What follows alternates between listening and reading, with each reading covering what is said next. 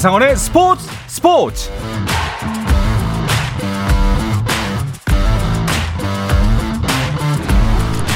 설 명절 연휴에도 스포츠가 있는 저녁 어떠신가요? 아나운서 한상원입니다. 축구 이야기를 나누면서 즐거운 연휴를 기대했지만 우리의 바람은 아쉬움을 넘어서 실망으로 다가왔습니다. 황금 세대로도 우승의 꿈을 이루지 못했던 그래서 아시안컵 결승전 전망 아닌 실패의 원인을 짚어야 하는 축구 대표팀 이야기를 나눠볼까 합니다. 대한축구협회 부회장이신 한준희 축구 해설위원과 함께 짚어보는 한국 축구 대표팀의 아시안컵 결산과 앞으로의 과제 잠시 후에 시작하겠습니다.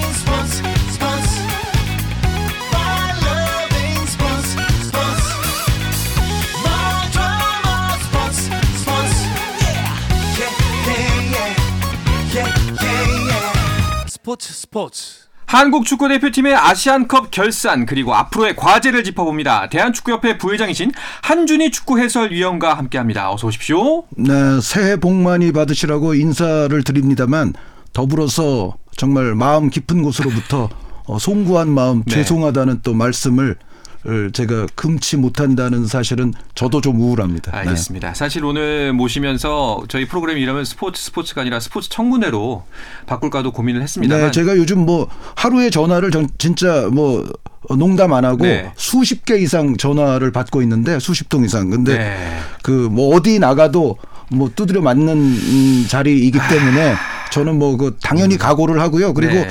대한체육 대한축구협회에 저도 이제 임직원의 한 사람으로서 어, 무한 책임을 느끼고요. 뭐 여기에는 뭐 어떤 토를 달 게 없습니다. 아, 무조건적으로 죄송하고 또 저희가 잘못했다는 말씀을 드립니다. 알겠습니다. 저희가 사실 설 특집으로 한준희 위원을 섭외를 하면서 미리 연락을 드렸었어요. 경기 결과가 나오기 전에 그때는 사실 아 이번 설 명절 결승전 어떻게 증명될까요? 좀 반가운 마음으로 했는데 아, 아쉽게도 좀 우울한 이야기를 나눠야 되지 우울하지만 꼭 반드시 필요한 이야기를 나눠야 되지 않을까 싶습니다.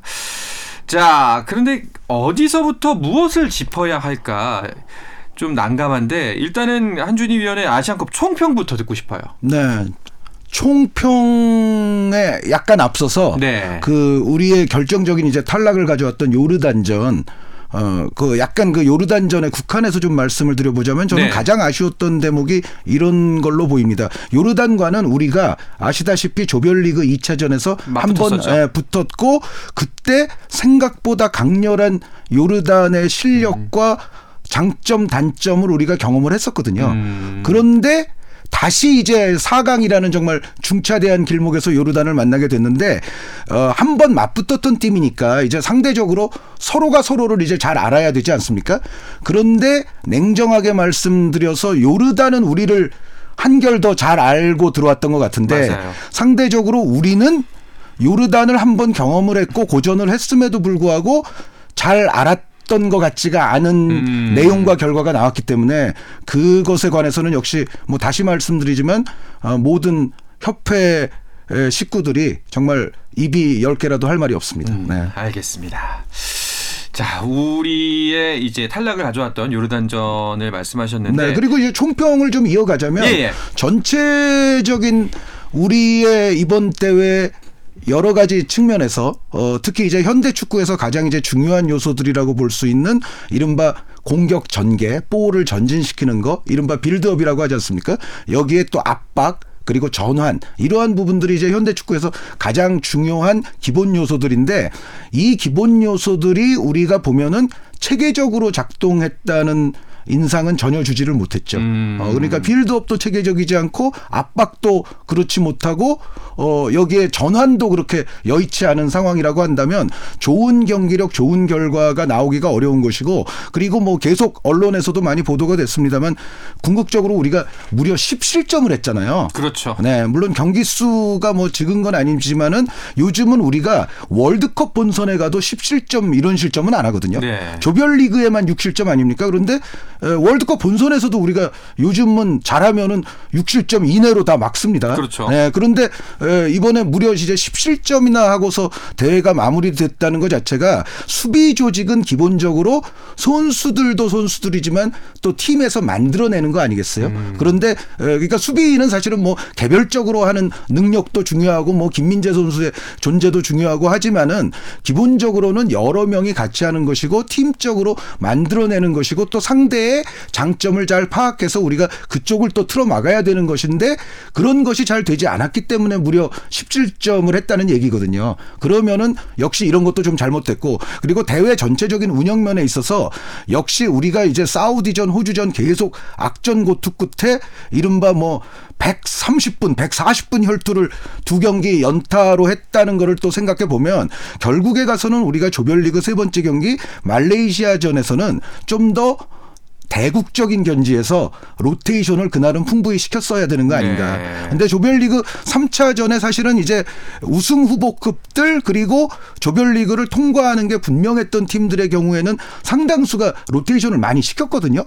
그런데 우리는 말레이시아전에서도 그렇게 하질 못하고서 경기 결과도 사실 가져오질 못했어요. 그렇죠. 네, 그러고 나니까는 조별리그 세 경기 다 주전급으로 뛰었는데 또 사우디전, 호주전 계속 이제 장시간에 또 혈투를 펼치다 보니까 결국은 그 한계가 요르단전쯤에는 나타날 수밖에 없었던 또 그런 대회였다고 보시면 될 것 같습니다.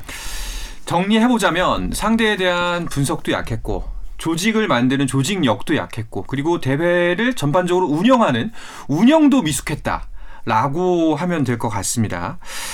뭐 한 경기 한 경기 강론으로 들어가자면 좀 가슴이 아픕니다만 그래도 살짝만 짚고 넘어가야 될 것 같습니다.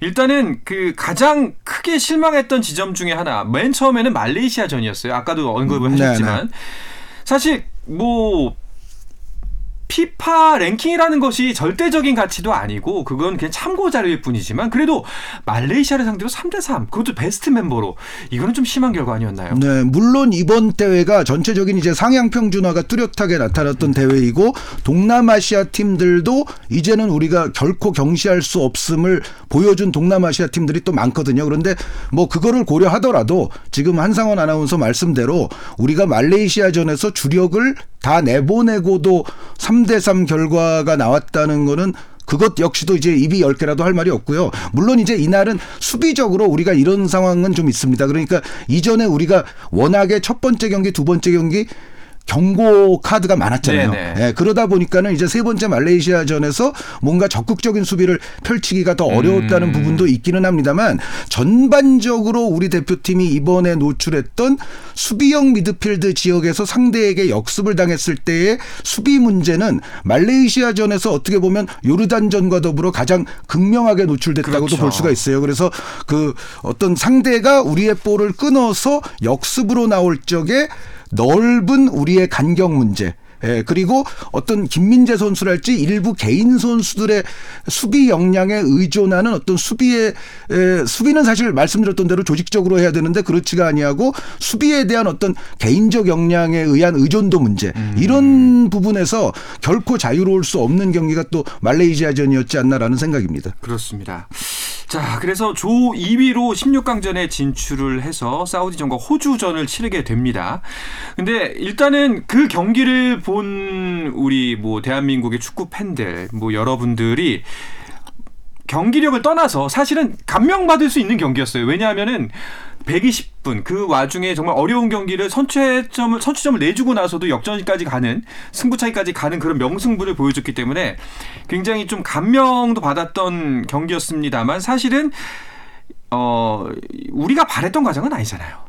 그렇죠. 예. 그러니까 사우디아라비아와 호주는 우리와 더불어서 이제 우승 후보권에 들어있는 팀들인 거는 맞습니다만 그럼에도 역시 전체적으로 이번 대회의 문제이기도 하지만 우리가 끌려가는 시간이 대회 전체적으로 너무 많았죠. 음. 네. 그러니까 우리가 끌려가지 않았던 경기는 사실은 첫 경기 바레인전이 유일하고요.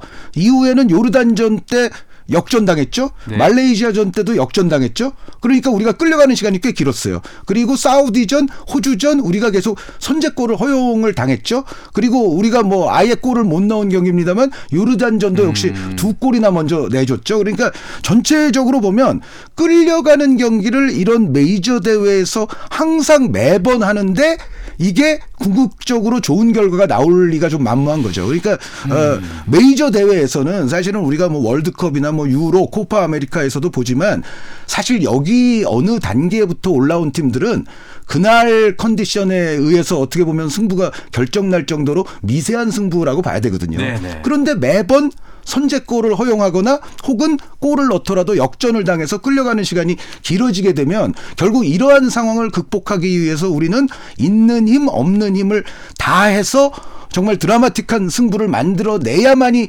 올라갈 수 있는 상황이잖아요. 그런데 이게 연거푸 펼쳐지다 보니까 결국은 이제 요르단전에서는 그것조차도 할 수 없는 상태가 돼버렸고 결국 이런 것을 초래한 여러 가지 문제들은 굉장히 냉정한 평가를 받을 수밖에 없지 않나라는 생각입니다. 그렇습니다. 어 사실 그 이제 조별리그를 치면서 조별리그 두 번째 세 번째 경기가 굉장히 어, 마음에 충분하지 못했기 때문에 팬들의 기대에 오히려 본선 토너먼트 가서 나아지는 모습을 볼 수 있지 않을까 했는데 공교롭게도 또 명승부가 펼쳐졌습니다. 결과적으로는 뭐 경기력을 떠나서 그렇기 때문에 좀 더 기대를 했다가 결국에는 이 모든 것들이 쌓였던 것이 요르단전에서 이 문제가 한꺼번에 뭉쳐지면서 펑하고 터진 느낌이에요. 그렇죠. 그러니까 사실은 개인 능력에 의존하는 아까 이제 수비 문제를 말씀드렸습니다만 공격 역시도 우리가 이른바 정말 결정적인 찬스를 여러 명의 선수들의 연계 작업 끝에 만들어내는 그런 장면들이 그렇게 많지는 않았거든요. 어, 물론 이제 사우디전이나 호주전 우리가 정말 급박했을 때 장시간 동안 몰아치고 뭐 이런 경우들은 있습니다만 그럼에도 정말 선수들 간의 유기적인 연계에 의해서 이른바 빅 찬스들을 우리가 충분히 만들었느냐라면은 저는 그것에 대해서는 부정적입니다. 이제 그러다 보니까는 결국은 계속 이제 골이 터지지 않는 흐름을 우리가 맞이할 수밖에 없었고 이런 문제가 이제 항상 우리가 축구뿐만 아니라 모든 분야 모든 인생사에서 그렇습니다만 꾸역꾸역 약간의 운도 따르고 뭐 이래 가면서 결국에 어느 순간까지 올라간 것은 궁극적으로는 분명히 문제가 터지게 돼 있거든요. 드러난다. 예. 네. 그러니까 개인 능력에 의존하는 공격이 많았는데 개인 능력을 지닌 선수들이 결국은 상대의 어떤 조직적인 수비에 봉쇄를 당한다든가 아니면 그 선수들의 컨디션이 내려가거나 몸 상태가 떨어지게 되면 결국은 그 개인 능력에 의한 득점조차 되지 않고 수비면에 있어서도 물론 이제 김민재 선수의 공백도 있습니다만 저는 요르단전에 또 가장 우리에게 아쉬운 것 중에 하나가 요르단도 사실은 그날 주력 선수들 가운데 두 명의 결장자가 있었거든요. 경고 누적으로 인한 그런데 요르단은 상대적으로 자신들의 공백을 멋지게 잘 메운 반면에 우리는 김민재 선수의 공백이 정말로 크게 느껴졌죠. 그거 자체도 어떻게 보면 우리가 이번 대회에 안고 있었던 어떤 문제를 적나라하게 드러내주는 측면이 아닌가라는 생각이고 김민재 선수가 그러니까 그만큼 수비에 있어서의 마지막 커버랄지 또 후방 빌드업에 있어서의 출발점 역할이랄지 이런 데 있어서 굉장히 비중이 컸다. 그런데 이러한 선수 한두 명의 선수 서너 명의 선수에게 그렇게 계속 얹혀서 가기는 정말 축구는 어려운 거 아니겠어요? 네. 결국은 요르단전이 한상원 아나운서 말씀대로 그 모든 문제가 집약적으로 터져 나왔던 경기라고 하겠습니다. 네. 좀뭐 개인적으로 궁금한 걸 하나 여쭙자면은 네. 왜 교체를 안 한 걸까요, 빨리? 아, 저는 그러니까 그 이전에 그래도 사우디전, 호주전에서는 예. 교체 카드들이 성공하면서 우리가 드라마틱한 승부를 엮어내는데 도움이 됐던 건 사실인데, 어, 요르단전 교체 타이밍에 대해서는 저도 역시 죄송하다는 말씀밖에 드릴 수가 없고, 어, 좀, 좀 잘못된 것 같아요. 그러니까, 어, 우리가 전반전 45분 물론 이제 전반전에 강한 스타일의 요르단이었기 때문에 0대 0으로 끝난 것이 스코어상으로는 뭐 우리에게 그렇게까지 나쁘다고는 할 수 없지만 그럼에도 내용을 들여다보면은 사실 우리에게 좋았던 전반전이 아니거든요. 그렇죠. 그러면 여기서 뭔가 어, 교체 카드가 후반전 나올 때 뭐 한 장 정도 나오면서 뭔가 조금 변화를 줬어야 되고 그리고 우리가 66분 만에 무려 두 골을 실점을 했습니다. 그러면은 그 이후에는 정말 빠르게 단안을 내려서 결단이 나왔어야 되거든요. 그렇죠. 그런데 두 골이나 실점을 하고도 사실 그 다음에 교체하는 타이밍은 조금 늦었어요. 그래서 전체적으로 전반전의 내용에 대한 어떤 충분한 복귀가 라크룸에서 잘 됐는지 그리고 정말 한 골 실점 그리고 곧이어서 또 두 번째 골을 실점을 했는데 그 이후에 빠르게 왜 판단하지 못했는지 이러한 부분 역시도 또 냉정하게 도마 위에 올라야 되는 상황이라고 생각이 됩니다. 네. 뭐 계속해서 한준이 위원께서 말씀하시지만 이제 평가의 시간이 왔습니다. 뭐 기- 경기력과 결과 모두 좀 많이 짚어봐야 되고 되, 되돌아봐야 되는 순간이 왔는데 많은 분들이 좀 실망감을 크게 느끼시는 만큼 그 겨- 선수들의 경기 후 인터뷰 그리고 여러 가지 말들이 나오고 있는데 거기에 대해서도 참 예민하고 좀 많이 주목을 받고 있는 상황입니다. 이야기를 잠시 쉬었다가 와서 계속해서 나누도록 하겠습니다.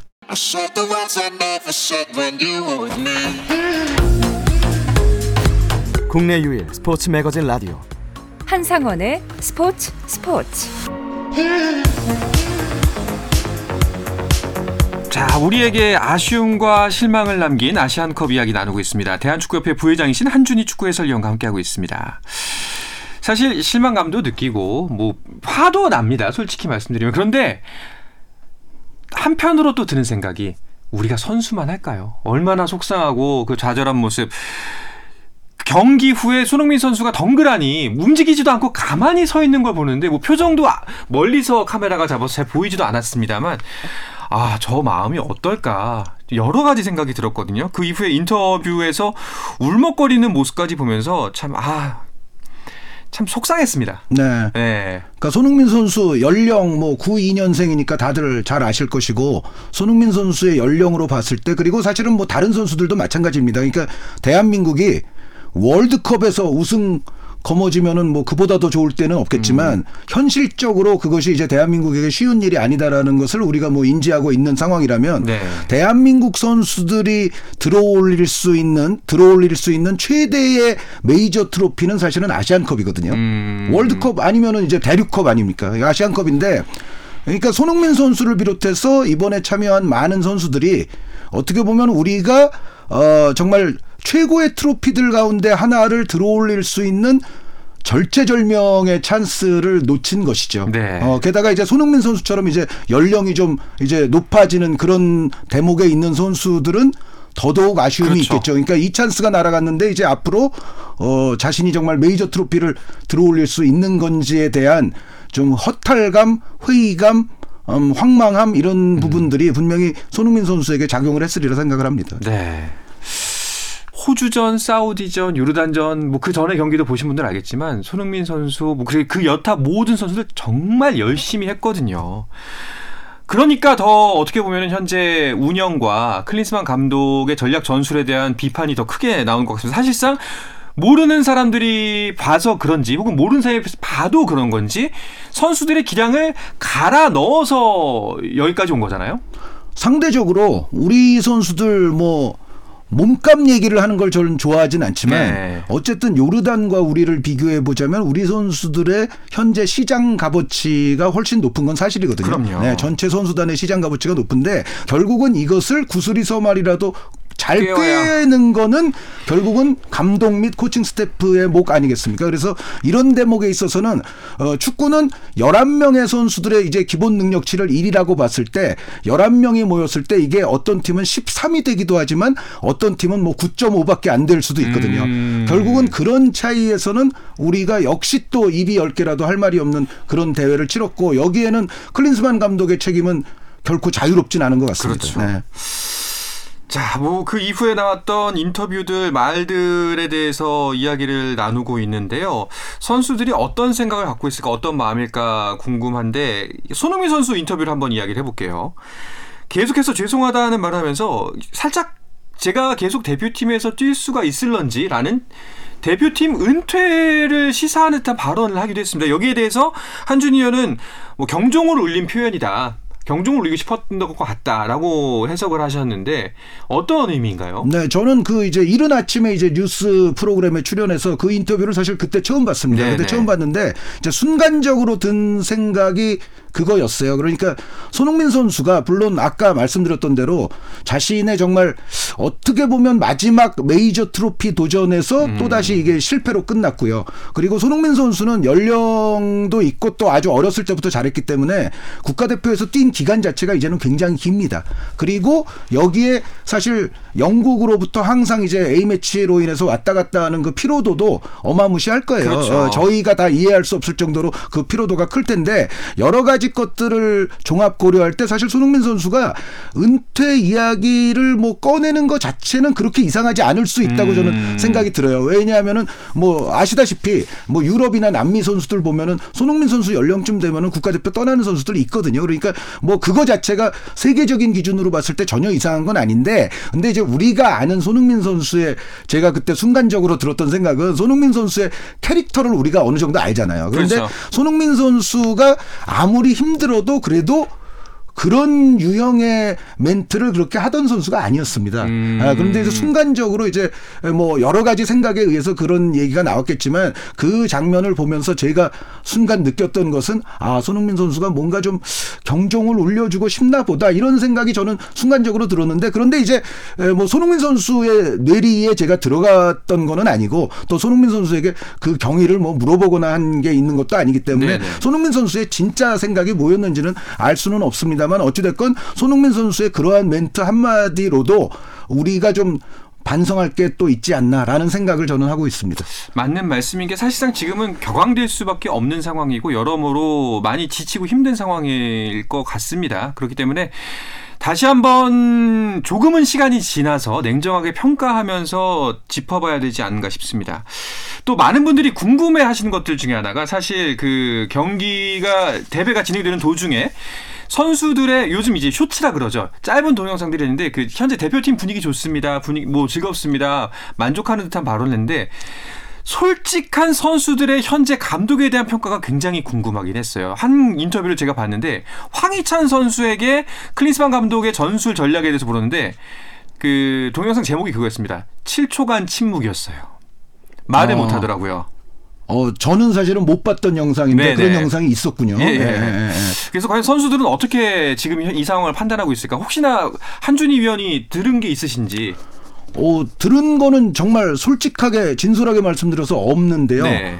근데 이제 지금 한상원 아나운서가 말씀해 주신 그 황희찬 선수가 7초간 침묵했다는 이야기는 뭐 제가 듣기에도 그거는 조금 쇼킹하기는 합니다. 음. 아, 그러니까 어 그러니까 뭔가 예전 이제 뭐 비교해서 또 미안하지만 벤투 감독 시절에는 예를 들어 언론이나 미디어에서 이제 벤투 감독을 좀 비판을 하더라도 선수들이 훈련 세- 세션이라든가 벤투 감독이 갖고 있는 어떤 전략적 컨셉, 전술적 컨셉에 대해서 선수들이 어 이거 좋은 겁니다라고 어떤 동의하는 그런 인터뷰들이 예. 그때 있었거든요. 음. 어, 그런데 어, 이런 어떤 전략 전술에 관한 질문에 에, 우리 주요 선수 중에 한 명이 뭐 오랜 시간 대답을 못했다. 이거는 사실은 그거 자체가 어떻게 보면 지금 클린스만 감독의 약간 민낯을 보여주는 것 아닌가 해서 역시 이 대목에서는 제가 다시 한번 죄송스럽다고 말씀을 드릴 수밖에 없고 또 황희찬 선수 어, 저도 그 영상을 한번 보겠습니다. 네. 그런데 황희찬 선수가 그렇게 했다는 것 자체는 어, 그것 역시도 우리 대표팀이 현재 노정하고 있는 문제 한 가지를 보여준 거 아닌가라는 생각입니다. 황희찬 선수에 대해서 조금 첨언을 하자면은 이제 7초간 침묵한 후에 제가 필요한 부분에서 제 역할을 다하지 못해서 좀 죄송하다라는 말로 이제 인터뷰를 마무리했습니다. 아마도 네. 감독에 대한 그 비판을 유도하는 기자의 질문에 좀 적잖이 당황해서 침묵이 길어졌다라는 부분도 있을 수가 있다고 생각을 네, 하긴 그거 합니다. 그 장면도 예. 뭐 여러 가지 해석은 가능하겠죠. 예. 하지만 어, 뭔가 그래도 어, 요구하는 것은 뭐였는데 제가 그것에 부응하지 못했다. 뭔가 음. 이제 그런 답변은 아니었기 때문에 또 저도 좀 마음이 아프고 약간 예. 네. 알겠습니다. 자 이제 사실 어, 좀 몇 가지 질문이 안 남았는데요. 오늘 한 20여 분 동안 사실 이 질문 하려고 여, 여기 모셨어요. 클린스만 감독 체제 이대로 가는 거 맞습니까? 어, 그러니까 이제 제가 대한축구협회 역시 또 임직원의 한 사람이기 네네. 때문에 그 다른 방송에서도 제가 이 표현을 썼습니다만 제가 자의적으로 혹은 독단적으로 제가 여기서 저의 생각을 그냥 아무 말이나 할 수는 음. 없어요. 그래서 어. 어, 굉장히 조심스러운 대목이긴 합니다만 어찌됐건 제가 뭐 원론적인 차원에서 말씀드리는 게 아니라 실제로 대한축구협회는 이번 대회 기간 중에 계속 이 우리 대표팀의 경기력 이런 부분들에 대해서 회의도 해왔고 그것에 대한 또 평가를 하고 있었습니다. 그리고 여러 가지 뭐 준비와 대비도 또 하고 있었고요. 어 제가 뭐 드릴 수 있는 말씀은 이제 여기까지이고 대한축구협회도 그래서 이것을 완전히 손 놓고 있거나 넋 놓고 바라보고 있지는 않았고 정말로 엄격하고 냉철한 분석과 평가가 뒤따를 것이다. 어, 그리고 그것에 또 상응하는 뭐 조치도 있겠죠. 그래서 어 제가 드릴 수 있, 는 말씀은 여기까지입니다. 그런데 알겠습니다. 예, 어찌됐건 어 저희도 그 부분들을 알고 있고 음. 그 부분들에 대해서 또 여러 사람들이 논의와 또 대책을 수립해 왔다라는 데까지는 말씀드릴 수 있습니다. 알겠습니다. 자, 이제 뭐 시간이 많이 흘러서 인터뷰 마무리해야 될 것 같은데 한준희 해설위원이 이제 KBS 함께 오래 하셨지 않습니까? 네. 그래서 대한축구협회 부회장 하실 때, 이야, 사실 굉장히 좀 좋아했습니다. 신나하고. 그런데, 와, 어떻게 참 어려운 시기에 맡으셨네요. 어, 근데 뭐 이런 일이 가능하다는 거를 제가 예상을 전혀 안 했던 건 아니기 때문에, 예, 말씀드렸던 대로 뭐, 네. 어, 직 자체의 연연함이 애초부터 없었고요. 네. 어, 그런데 그렇다고 해서 또 여기서 제가 뭐, 이 직에 있는 한 이 직이 요구하는 어떤 정말 긍정적인 방향의 일을 하지 않고서 뭐 그렇다고 뭐 직을 내려놓거나 그렇진 또 않을 거고요. 그래서 어, 뭐 어려움이 있을 거는 대충 예상하고 간 자리라는 점은 틀림없이 말씀을 드리고 싶고 그리고 뭐 이것에 대한 어떤 합리적이거나 정당한 비판은 저는 항상 환영하고 음. 있습니다. 왜냐하면 저는 항상 주장하는 것이 뭐 정치인이 됐든 뭐 연예인이 됐든 아니면 뭐 저 같은 사람이 됐든 뭐 우리 운동선수들이 됐건 어떤 자신이 영위하고 있는 직업에 관련돼서 비판받을 수 있는 위치에 있는 사람들은 얼마든지 비판을 받을 수 있다고 저는 생각을 하기 때문에 네. 뭐 건전한 어, 유형의 비판은 저는 언제든지 받을 각오가 되어 있고 또 그런 것을 생각하고서 이 직을 맡았다라는 말씀을 드리고 싶어요. 네. 그래도 뭐 개인적인 소- 소회입니다만 이렇게 말을 잘할 수 있고 서로 소통할 수 있는 분이 부회장직 맡고 있어서 다행이라는 생각이 듭니다. 저는. 그렇게 말씀해 네. 주시니 예, 네. 예. 조금 감사합니다. 알겠습니다. 사실 없었으면 그리고 잘했으면 좋았을 일이지만 이미 문제는 발생했고 그리고 그 문제에 대해서 심각하게 생각하고 대책을 굉장히 치열하게 고민하고 있다고 하시니 이제 그 문제를 해결하는 일만 남았다라고 좀 긍정적으로 바라보고 마무리를 하고 싶습니다. 뭐 축구 이야기만 하다 보니까 설 연휴인데 인사도 제대로 못 드렸는데 뭐 처음에만 말씀드렸습니다만 그래도 설 연휴 새해 복 많이 받으시고 즐겁게 보내셨으면 좋겠네요. 네, 한상원의 스포츠 스포츠 모든 애청자 여러분들도 네. 새해 복 많이 받으시고 건강하셨으면 좋겠습니다. 네, 다음번에 또 이 자리에 모셨으면 좋겠고요. 오늘 한준희 위원께 들은 이야기 중에 가장 많은 이야기가 입이 10개라도 할 말이 없다는데 다음번에는 그 10개 입에 할 말을 가득 담아서 다시 한번 또 모시는 날을 기대해 보도록 하겠습니다. 자, 아시안컵 결산과 한국 축구의 과제를 주제로 대한축구협회 부회장 한준희 해설위원과 함께했습니다. 위원님 고생 많으십니다. 고맙습니다. 네, 감사합니다. 네, 설 연휴 즐겁게 보내시길 바라면서 저는 물러가겠습니다. 한상원의 스포츠 스포츠.